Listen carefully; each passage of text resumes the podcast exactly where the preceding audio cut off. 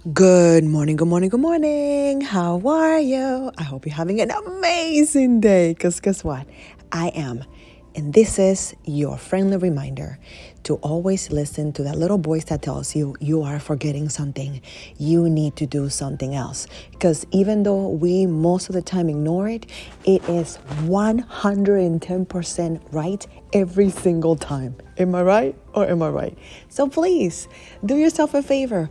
Take a moment, slow down, ask yourself, what do I usually do around this time? What am I forgetting to grab that I know I'm to need desperately later? Don't doubt that part of you that knows best. Don't ignore that voice that has been right since the beginning of time. You know that I'm right, right? Listen to yourself, slow down, and then you will have all the things that you need and you'll be able to do the things you need to do because to forget is human, but to not listen to your inner voice, mm-mm-mm, that ain't good. Give that a try. Let me know how it goes.